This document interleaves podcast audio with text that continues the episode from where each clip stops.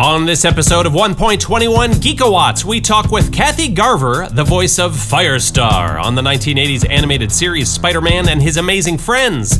And my son Scott returns to help me break down the good, the bad, and the awesome of Guardians of the Galaxy Volume 2. Now, straight from May Parker's kitchen in Forest Hills, Queens, this is 1.21 Geekawatts!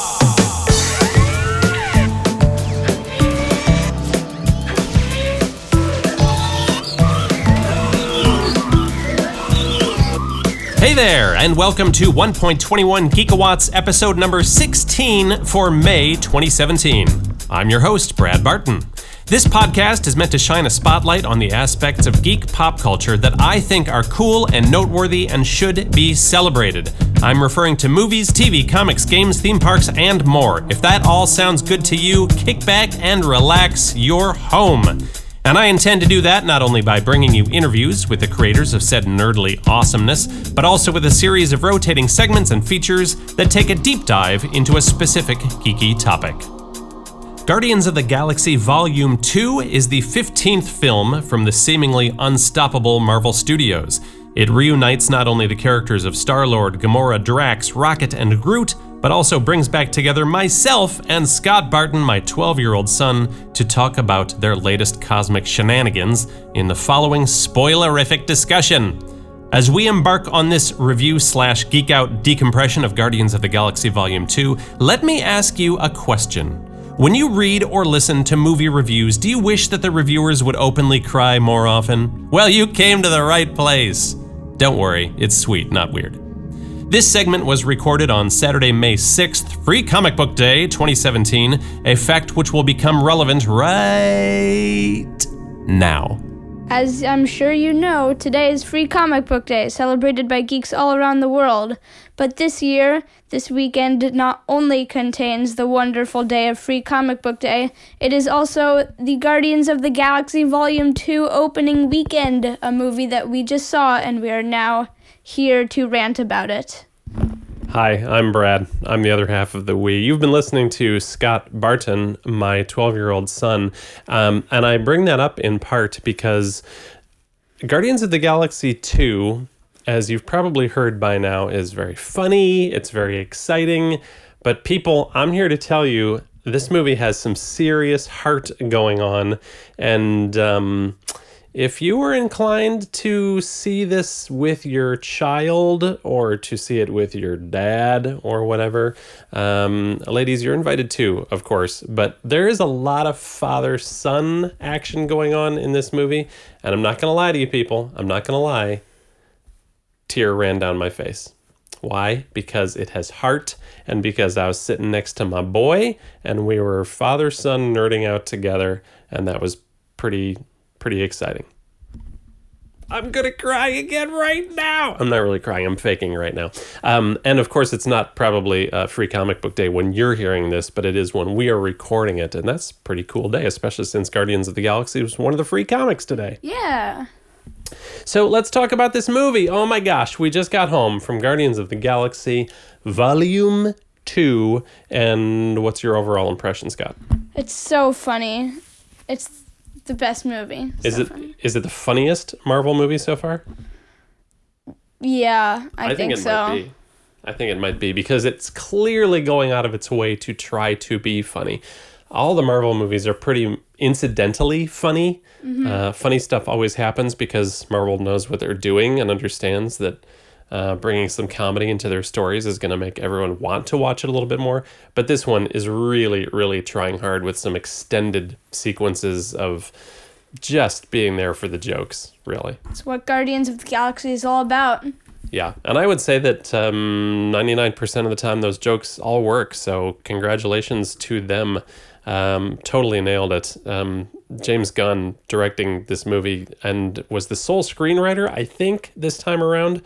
Really is knocking it out of the park, and uh, I am already feeling good about the fact that he's signed up again for Volume Three of Guardians of the Galaxy, and is making uh, overtures with uh, Marvel production chief Kevin Feige about wanting to expand the cosmic Marvel Universe beyond Guardians of the Galaxy Volume 3, but we'll talk about that in a moment. I think that's where we should end. Before then, let's talk about the plot. Do you want to break down the plot of this movie, Scott?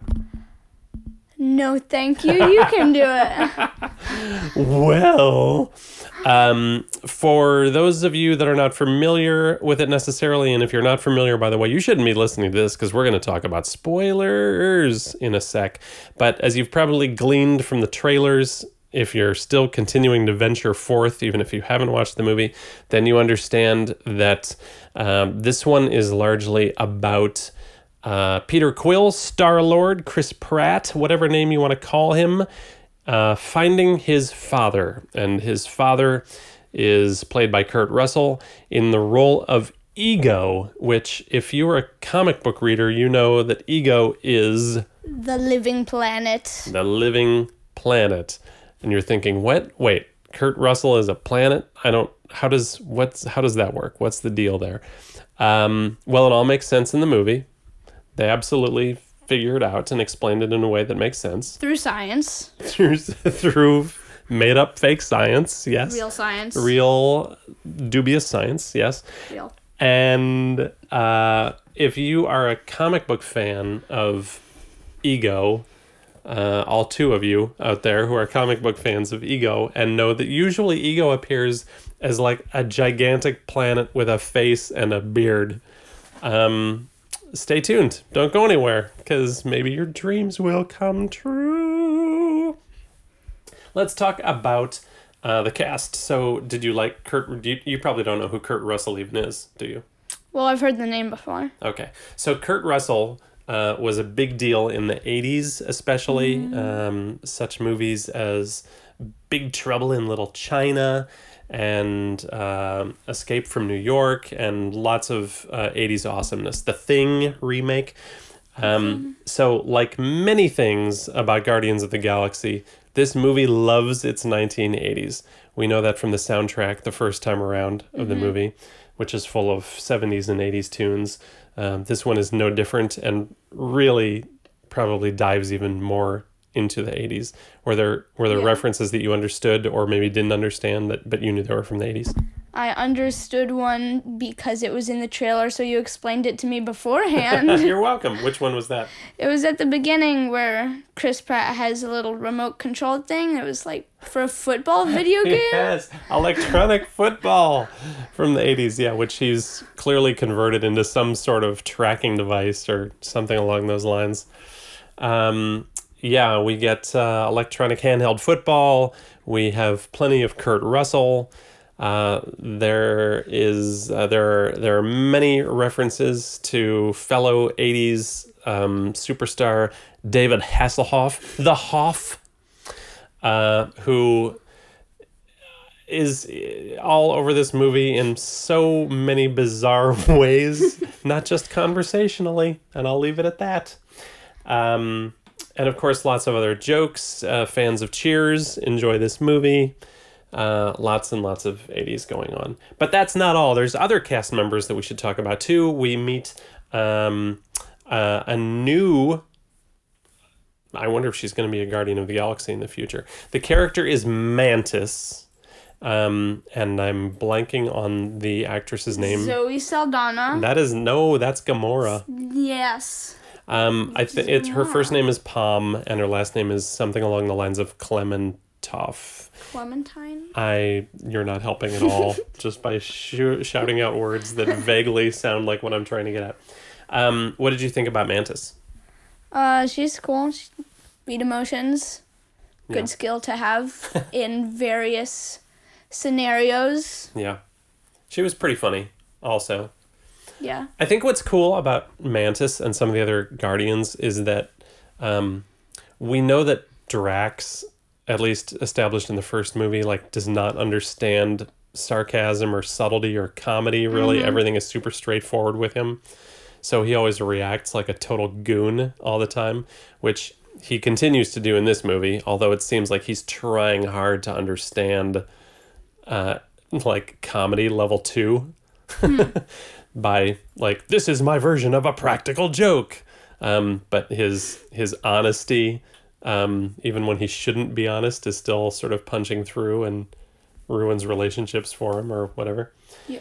Um, and uh, and I bring that up because Mantis also has sort of an interesting variation of that. Like she just has never spent any time with anyone and doesn't know how to behave. So she's like a total blank slate um, and innocent. And then God help her, the people who are going to introduce her how and how to like be people, normal humans, are the Guardians of the Galaxy, which are like the motliest crew of idiots ever and like stunted arrested development. So they're the wrong ones to learn it from. That's my point. Definitely. Yeah. Undoubtedly. Undoubtedly. Um, what did you think about the bad guy? So we're introduced to this uh, character. Her name is Ayesha. She's the leader of the Sovereign, um, this group of gold-skinned, super rich aliens or whatever. What did you think about her? Um, I feel like she wasn't sketched as thickly as she should have been. It's like the whole motivation was just trying to get their batteries back, and that's it. Yeah, that's that's a little flimsy. It, it's more like the the uh, the well the ego I was going to say of their people. Like it's sort of like you insulted our you dared to insult our people, therefore we're gonna we're gonna hunt you across the galaxy. They're expending a lot of resources on those batteries. They were. They were. The batteries, of course, being the uh, the MacGuffin that is stolen at the beginning of this movie by Rocket because he can't help it. It's something shiny, so he's all about it, grabbing it and uh, setting things in in motion. You know, I, I know that we're sort of gushing about all this. I'm going to. I have a um, I have a negative. I'm going to bring up. Oh. Um, maybe two negatives actually. Overall, I Get out. I won't get out. It's my house. My name's on the mortgage. You get out. Um, two things. One, the visual effects in this movie amazing. Of course, they're Yes. they're great. And if we were watching the first one and thinking like, can they really pull off a CGI raccoon and tree man? You don't even think about it in this movie. You know, we're beyond that. Their Rocket is a you know a character as legit as anyone else, emoting just as much as anyone else. But I would say that they almost, it's almost kind of cartoony the way that uh, some of the action is in some cases. And I think that's because they were going for that. Like they wanted to be really comedic, but like people jumping from huge distances and landing pretty normally or getting smashed into a wall. And like they are constantly getting beat up. There's a lot of physical comedy in this. And everyone usually just sort of gets up and shakes it off, which seems like even if this was in the Avengers and Iron Man got up after being hit by some giant rock or a meteorite, like he'd be all scratched up and be like, oh, that was horrible. But these guys are like, that was amazing. Do it again. Awesome. That's Drax. Yeah. Yeah. Um, and the other thing I will say is that I feel like in the middle of the movie, we kind of sagged for a little bit. Like I sort of thought, I'm enjoying all these scenes. I love these characters and I love checking in with them. I'm not sure what the point of this movie is right now. Like what the real objective is. Like we got to the part where the Guardians, uh, most of them at least, are are on Ego's planet, and we're learning a little bit about Ego. We're learning about his relationship with with Peter Quill, and uh, it just sort of seems like, all right, well, here we are, pretty cool planet. Guess I'm learning some stuff about myself, and there doesn't really seem to be any big urgency or issue. Well, I feel like in that part of the movie, they also had Rocket and Groot and Yondu's action, so that kind of picked up the slack. I think. Yeah, I guess it did. It did. Right. The, it, it's sort of interesting in that the uh, our characters, our heroes, do in fact kind of get split up for a while of the movie, right? That yeah, Rocket and uh, and Yondu and Groot, yeah, are all having their little adventure with the with the Ravagers, and everyone else is off on Ego Planet doing their thing. Um, yeah, so that was, I guess, my only criticism in that um, I'm not sure where we were going for a little while in the middle, which seems weird to say now, knowing that how things were ended up at the end was like ba, ba, ba, ba, a big deal and all sorts of stuff to have to deal with. Um, let's talk a little bit about the fact that this movie remarkably loves playing with the obscure cosmic characters of the Marvel Universe. And uh, seriously, I said we were going to be spoilery. Here it comes. Here are the spoilers. If you don't want to know about the Easter eggs in this movie or like the 400 endings at the end of the movie, I know there's only five. I'm exaggerating. But seriously, five. There's five endings. There's five bonus scenes at the end of this movie, then um, then avert your ears now because Either turn your ears off or turn off the device that you're using to listen to this. Which is maybe a Zune, which is what Peter gets at the end. Uh, his new MP3 player to replace his Walkman. Oh, the Walkman.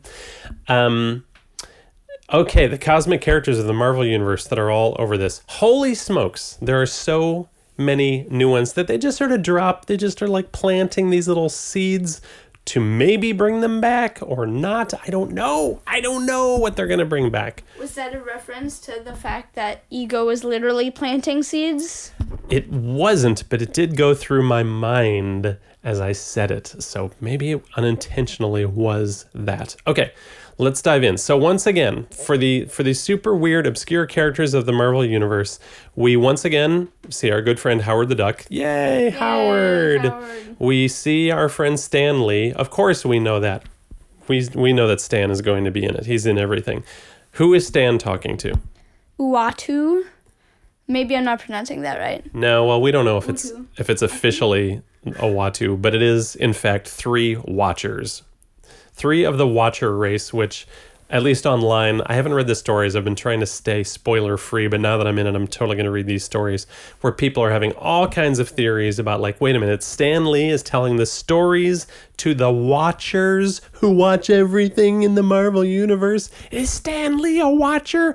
Did he just give them all the stories? It's I'm not sure what the deal is. Maybe he writes the stories as the writer, so, and then the watchers watch him write the stories. That's what he was doing, and that's how they know everything.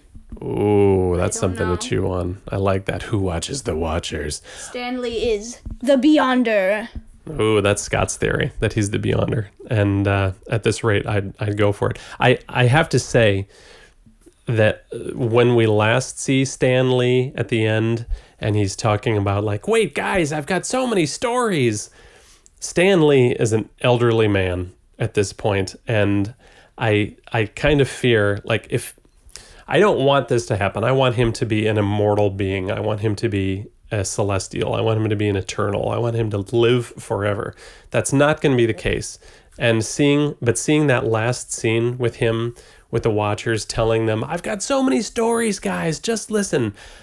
If, if, if something truly sad had happened, a la Carrie Fisher passing away just before Rogue One came out, or like during Rogue One's run, if Stan Lee, like a day or two ago, had passed away and that was his scene, I promise you, I would have been crying openly in the theater about seeing Stan Lee saying, But I've got so many stories, guys. Oh, it's making me sad thinking about it. cry right now. Oh, I'm sorry. Let's move on then.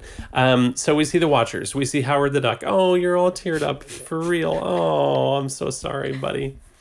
Um, this was just like in the movie at the end. Oh, c- we've got to talk about Groot. We got to rewind a little bit and talk about Groot. He is a baby in this movie, and now we're going to make it really personal. Now you get to know about what happens in this household when Scott and I are not hiding down in the nerd room in the basement.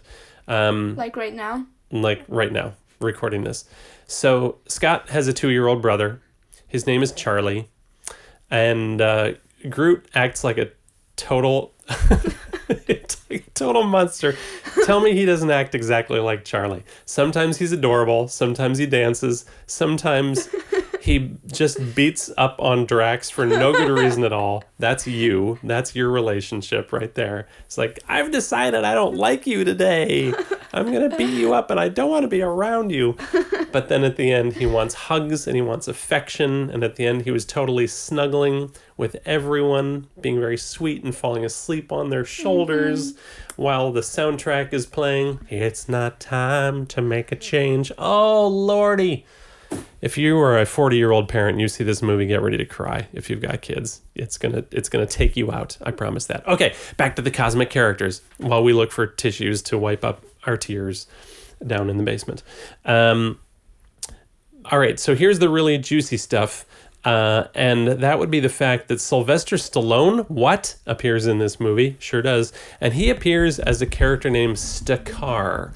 In the movie, Stakar is a Ravager. Those are those space pirates that we met last time with uh, Yondu and his crew. In the comics, Stakar is the real name of a character named Starhawk, who was in the original Guardians of the Galaxy lineup. What do you say? The original Guardians of the Galaxy? Yes. When they were introduced, the Guardians of the Galaxy in no way, shape, or form resembled the stars of the current Guardians of the Galaxy movie. So, we're down in the nerd room at uh, 1.21 Geekawatts headquarters because I have pulled out of the mountain of comic books uh, a early issue, or probably from the late 80s, Guardians of the Galaxy, at least. Scott has not seen this yet, and I'm hoping for reactions as we go through. As I point to here is Starhawk. Oh. All right, so see, he's got these weird pointy things on his helmet, which Yes. um, in the movie, Sylvester Stallone has sort of weird pointy things on his shoulders. Um, this is Yondu, of course. Yes. Um, looking at the, uh, he's relatively close, although he looks like he's got a weird superhero costume in the comics. But he's still blue. He's got a big red fin. He's got arrows. Got it. Other people that are appearing on the cover of this comic may or may not be, they may, they are, people that have little cameos towards the ends of Guardians of the Galaxy that in our theater, probably because of the star power of the people playing them, there were gasps of people going like, what is the, he doing here? So we saw on this cover, this is a dude named Martinex. He uh, was like made of diamonds and came from probably some super dense planet or whatever. Do we see Martinex in the movie? Yes. Sure do. Um, this the here here's a big bulky muscular dude in the comics. His name is Charlie Twenty Seven. Um, we see someone who I think is Charlie Twenty Seven, who uh, I believe is played by like Ving Rhames. Do you know who I'm talking about? A big in the movie he was a big African American guy. Yep. Yeah, of course. Um, and we also saw Michelle Yeoh um, of Hong Kong action fame playing uh, a character. This is confirmed in the credits. I couldn't read the credits fast enough, but in the credits, she's listed as um, Alita or Aletta. Um, in the comics, that is a very blonde Caucasian woman who is not what Michelle Yeoh looks like, but Michelle Yeoh is infinitely cool. She's the coolest ever. Um, and that's who she's playing. And so, what I'm saying basically is that the original Guardians of the Galaxy lineup seems to have been cast and then sort of repurposed as being like the original Ravager crew or something. Mm-hmm. And man, if they did not set up that lineup to be either a return trip from those characters, if not their whole own darn movie, I don't know what they were doing. What was your impression of that at the end? I think they're setting it up for phase four, or whatever phase it is. When they've done all the stories, they're like, hmm, it's a good thing we planted those scenes way back when, scenes way back when, where now we have all these things that we can use, and we can say we used these because we're brilliant story writers, and it wasn't just luck. no, it's not just luck, that's for sure. Not to mention the fact that they are dropping serious hints. Here, I'm going to phrase this this way. When we're when I was walking out of the theater, I was behind some teenage guys who were like, "Okay, well, I guess I need to go home and Google what uh, Adam means." Uh, because Is it with a T or a D? oh, I don't know about that. That's what they're Oh, asking. they were asking that? Yeah. Seriously? Yes. Oh, come on, kids. For crying out loud. It's Adam, as in like first the first man, Adam, but most importantly in Marvel Comics it's Adam Warlock is someone that they're also totally setting up. We've thought that we've seen him before, way back in that bonus scene in Thor: The Dark World, when um, Sif uh, and Volstagg go meet um, the Collector to give him an Infinity Stone. Well, now we are totally seeing him again as we set up that final scene. And you know what? That's the note I'm going to leave you on. So, Scott, if you had to rank this somewhere overall in the uh, the Marvel movies, Would uh, you put this near the top, near the bottom, in the middle? What do you think? Uh, probably near the top. Near the top. Yeah. Okay, I uh, it's hard to argue with that. It's a it's a pretty solid movie, ladies and gentlemen. But you already knew that. Um, I think. Uh, do you have any final words that you'd like to leave us with? I am Groot. I am Groot as well. I'm Groot more than you. So the verdict is in. We liked it! And we are not alone. Guardians of the Galaxy Volume 2 currently has an 81% fresh rating at Rotten Tomatoes, and at the domestic box office, the movie has grossed over $340 million. Its worldwide total is over 793 million, knocking on the door of 800 million dollars worldwide. Not only will the Guardians be getting a third chapter in their big screen franchise, but they'll also be dropping in on the Earthbound heroes of the Marvel Cinematic Universe in Avengers Infinity War in 2018. Cannot come soon enough.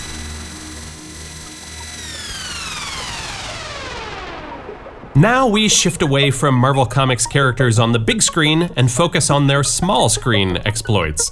Like many kids in the 1980s, Saturday mornings were defined in my house by snarfing down cereal while watching hours of cartoons.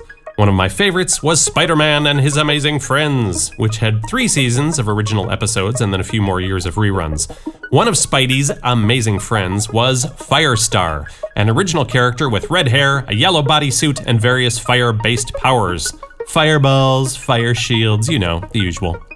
The voice of Firestar was provided by Kathy Garver, whose prolific career dates back to the early 1950s. I spoke with Ms. Garver in March at the Big Apple Comic Con about her remarkable filmography, the perils facing child actors, and the Hollywood legends that have come in and out of her life. When you look at the list of credits of performer Kathy Garver, your eyes light up at different points depending on your generation. If you're a baby boomer, you might know her best from her role as Sissy on the hit 60s TV show Family Affair. If you're a Gen Xer, you may be most familiar with her work as the voice artist behind Angelica Jones, Firestar, on the 80s Saturday morning cartoon Spider Man and His Amazing Friends. And the millennials have heard her voice in any number of animation and video game projects. You are a busy, busy lady. Kathy, welcome to 1.21 Geekawatts. Thank you very much. And now, everybody can read my books that um, I just have one out this year and the year before. So, as you say, yes, I have been busy. Absolutely, and and I, I haven't seen I haven't read them myself yet, and I can only imagine that they're fascinating reads, if for no other reason because your career started at age seven, correct? Is that right? On some iconic shows, Red Skelton, Our Miss Brooks. Did you come to acting because you wanted to do it at that young age? Did you tell your parents, like, this is what I want to do? No, because I actually started at three years old, tap dancing at the Meglin Kiddie Studio, and my mother, I guess, thought I was going to be the next Shirley Temple. Didn't all mothers at that time, and my hair was in curls. And indeed, that was where Shirley Temple was discovered at the Meglin Studios. So I didn't really have a lot to say about it. What kind of memories do you have of the legends that you worked with in your youth? Because that list is amazing. I know that you would cross paths with Milton Berle, Bing Crosby, Patty Duke, just to start. I mean, that, that list alone has got to be immense. Well, one of the biggest things and most epic movies that I did was The Ten Commandments. Yeah. And I do remember very well Charlton Heston, the imposing figure that he was as Moses, and of course Cecil B. DeMille, who was the great actor. And then the other wonderful uh, actors and personalities that you mentioned. Now, Patty Duke, um, she wrote the foreword to my second book, which was my memoir, Surviving Sissy. And unfortunately, when my other book just came out, Ex Child Stars, was the month that she died. And I was, you know, so sad that she passed away because what a brilliant, brilliant actress she is. Absolutely. You mentioned Ten Commandments. I know that that was uh, one, one of your early big breaks, and it's hard to have a bigger, big break than the Ten Commandments, of course. Did that just feel enormous to you? As a kid, I mean, I would imagine uh, to the adults it felt enormous. That was just such a massive, massive production that it's almost hard to transpose yourself into that situation? As a child, I believe that I had a whole different perception of what was going on. I did not know Cecil B. DeMille, and I didn't know that we were shooting an epic of all time. I did know that I loved to go down to the stables where they were keeping all the the donkeys and oxen and animals oh my and the the feels the, the, the feelings of the different textures of places I was sitting on a paper mache mountain and feeling that and when the Red Sea closed I was on that same mountain and feeling the spray of water in my face and the the ruggedness of the costumes that I was wearing the hemp-like clothing and the coldness of the makeup that was being applied to my skin. I, I felt it all more than intellectually got it. And then afterwards, I think, oh my gosh, this was this was some movie. yeah, absolutely. I, in that case, it probably is a benefit maybe to be a, a younger performer to know like Cecil B. Who, whatever. All I know is, oh, this is the part where we're going to get sprayed with water. How fun. Um, Family Affair ran for five seasons on CBS and was a hit, multiple Emmy nominations, a true cultural phenomenon from the late 60s. And although I haven't personally seen a lot of episodes, when I do watch it, I'm struck by how, as a sitcom, the show is driven by kindness and personal sacrifice and, and even a degree of sadness more than jokes, jokes, jokes, punchlines, punchlines, punchlines all the time. Uh, it had a really interesting tone. Um, did it did it feel that way when you were when it was being created, or is that just my blind 2017 cynicism showing that I'm expecting something different from this, which really is a very kind show, a very sweet show. Very much so, and it was a dramedy more than a comedy. And it was a sitcom. So the comedy and the gentle comedy was based more on a situation than you would have the jokes and insults and things like that and the one liners that we have today. There were one liners, but it was addressed to the comedy of the situation, the humor of the situation, very the wit of right. this situation. It was very character based. And each show and I believe it is such a classic today, and that has withstood all the tests of time because it had very classic themes and it had a classic format.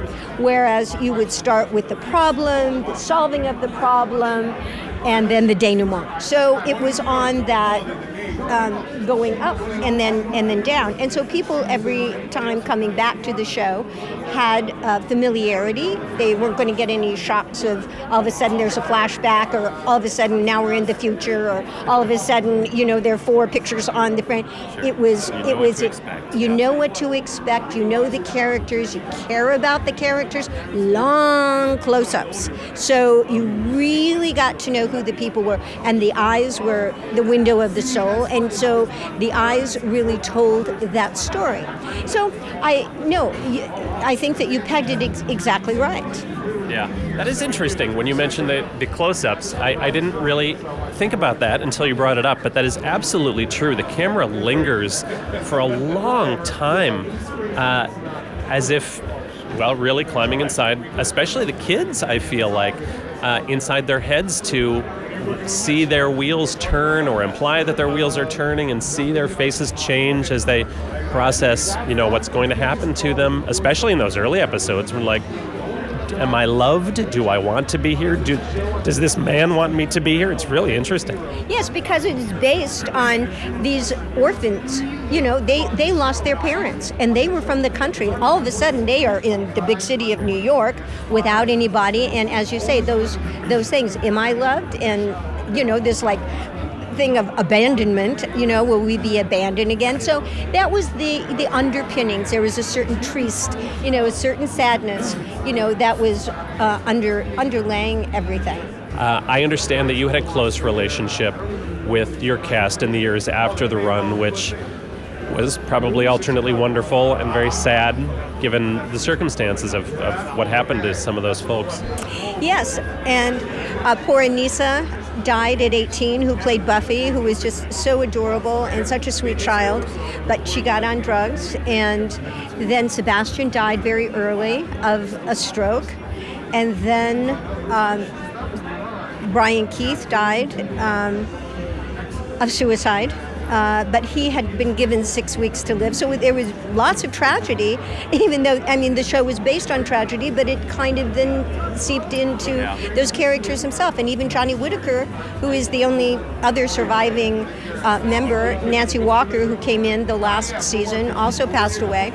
And um, he was on drugs and on alcohol and was certainly in going down the same path as Anissa before he was redeemed and now has been clean and sober. And then there's me, the, ba- the banner carrier. Absolutely. So, I, and I know you talk about this in your book, and you've talked about it in other interviews a little bit, but uh, not, not to get too deep, and I realize I'm pushing us to that direction, but how do you think that you, then, as a child actor, were able to break free of that harmful cycle that seems to claim so many young performers? And, and I feel bad even suggesting that you know we sort of live in a world when you see child performers or really talented child performers the default thought almost is oh i hope they make it because that's often not the case. So what what do you think was was the situation with your case? Well as I, I, put in my, my latest book, the Ex Child Star book, what happened to these children. And this, I, I chronicled them from the 50s, 60s, 70s, and 80s, all the young stars that were on the TV shows. And why didn't it happen to me? And then I, I do a summation at the end. I was very lucky, and it has to do with family, supportive family. It has to do with that family not taking the young stars' earnings Sure. And spending them on all the other members of the family, paying the mortgage with their earnings when the child is doing all the work. And then when they get to be 18, they have nothing left. It's that happened to many, even Johnny Whitaker, you know, that he came from a large family and his lots of his income was used. Yeah, oh yeah. And, and, that was spent on raising the kids. So, education is very important. I have a bachelor's degree in speech. I guess you wouldn't have known that because I'm such a quiet person uh, from UCLA and a master's degree in theater arts. So I, I had that to, to carry me through. And in my particular case, I, I was born in LA and in Hollywood, but when I was 14, I moved to San Bernardino, which is a place, well, now unfortunately it's known for the terrorist attack, but right then it was a very tranquil place uh, about two hours out of Los Angeles. Being two hours out of Los Angeles, though, is like being in Ohio right. from Hollywood. Right. So I had that very important time from like 14 to 18 to find out who I was and my identity. Now, these kids that are 14 to 18 on, on social media, and oh my God, you wore red with blue? What's wrong with you? You're just so stupid. And they say, Am I stupid? I don't know who I am. Why are these people coming at me? You and so it's very scary for them. And so then they say, I need something to numb me, I need something to escape, all of that. And Disney was very smart, and now any of his young stars, he has them go, and it's in their contract, to a therapist every week and talk about their problems so they are not interioralized wow. and then all of a sudden break out in some rash acts, you know, or worse drugs. I didn't realize that. That that is a genius move. It makes so much sense. I mean, it's good for them, obviously, as a company to protect their investment, but to be taking care of these kids and give them a foundation. I love that. Oh, good deal. Um, okay. I apologize for the hard right turn away from that topic, but before we leave the 60s and 70s, I, I need to ask you about Match Game and Hollywood Squares. Uh, because that's amazing. How how what was that experience like? How much of that was was improvised and spontaneous? How much was scripted? Who were you on with? Tell me everything, Kathy. I love game shows, and I've always loved to play games. I still do crossword puzzles, and I I like the competition. I like to be tested of my knowledge. Why is it just going to stay in my head? That's why I keep writing books. You know, I said, well, let me tell you about this, or so.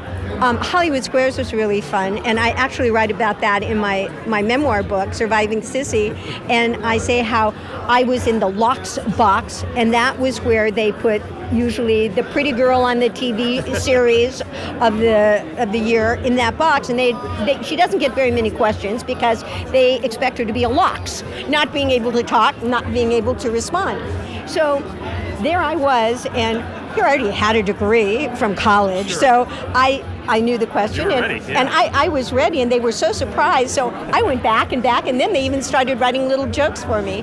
But you know, a lot of the people that were in the boxes and Paul Lynde and you know, whomever, Burt Reynolds who asked me out. and I didn't go. I don't know what's wrong oh, with me. No. Well, maybe that was better.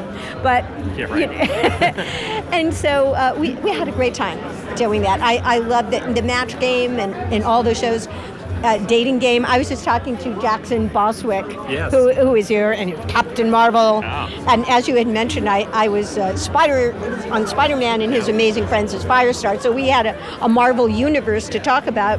But he was on the dating game and, and had a great great time and great experiences, as did I. That's great. So let's talk about Spider Man. I was nine years old when Spider Man and His Amazing Friends premiered. I had been reading comics for a few years at that point, so to see the Marvel Universe come to life uh, was like heaven. And the fact that one of the Spider Friends, Firestar, a new character, she wasn't in the comics, very cool. Um, how how did you get involved with that show? Why do you think that they went with your voice? What was the quality that you brought to it? I think um, I had I have a very clear voice, and plus I have lots of different range. But I can be very strong if you want me to, and I can also be very sweet, like Angelica Jones. But then when she switched to Firestar, she was commanding, and so I think my the, I hate to you know I'm not bragging, but I I was born that I was just smart, you know, and I have used that uh, you know quality that God gave me, you know, to coordinate with the emotionality of an actress. So I'm, Um, I'm a real big left and right brain believer where the one brain is analyzing something and the other brain is just emoting, putting those together, which makes to me the strongest presence.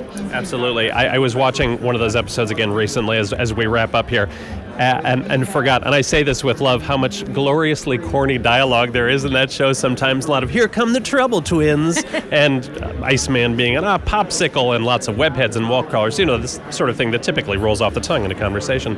Um, do you remember if those scripts were, were directed in any, any sort of heightened way, or were you directed in a heightened way to be? I mean, I, what you just gave me even really sort of sells it that the, the between sweetness and boldness they were very good scripts in the fact that I think the simplest thing are ones that are not attenuated, that people respond to, and that can get right away, and especially in this series. Um, the animation was uh, primitive in a way. But what that also did, again, was enable the audiences to really see the characters and to go with them. Um, and it was uh, wonderfully directed. Thank you so much, though, for Thank you very much. Thank you. Appreciate it. Kathy Garver's books, Surviving Sissy and Ex Child Stars, co written with Fred Asher, are both available at kathygarver.com, on Amazon, and at finer brick and mortar bookstores near you. That's it for this episode of 1.21 Geekawatts Cut and Print. Big thanks to my guest Kathy Garver and to my movie reviewing podcaster in training offspring Scott Barton. And thanks, of course, to you for inviting me into your ear canals to nerd out. It means more to me than you know. Seriously. I'd love to hear what you think about this latest audio adventure. What do you like? What parts should be treated to a sweet embrace by an alien face hugger? You can tell me by leaving me a message at one of the show's many social media channels. Those would be the 1.21 Geekawatts Facebook page, where you can follow and discuss the latest film, TV, comic book, and genre entertainment news. On Twitter, I'm at 121 Geekawatts, and on Instagram, you can check out pictures of my own geeky treasure trove at 1.21 underscore Geekawatts. It's new every day. Plus, you can find all of those feeds in one magnificent destination at the 1.21 Geekawatts website. It has photos, blog entries, every episode to date, newsletter sign up information, and more. Get thee to www.121geekawatts.com and delight in the nerdliness. And if you're not already aware, every episode of this podcast is available for free in the podcast section at the iTunes Store. It is so easy to subscribe and never miss a geeky second.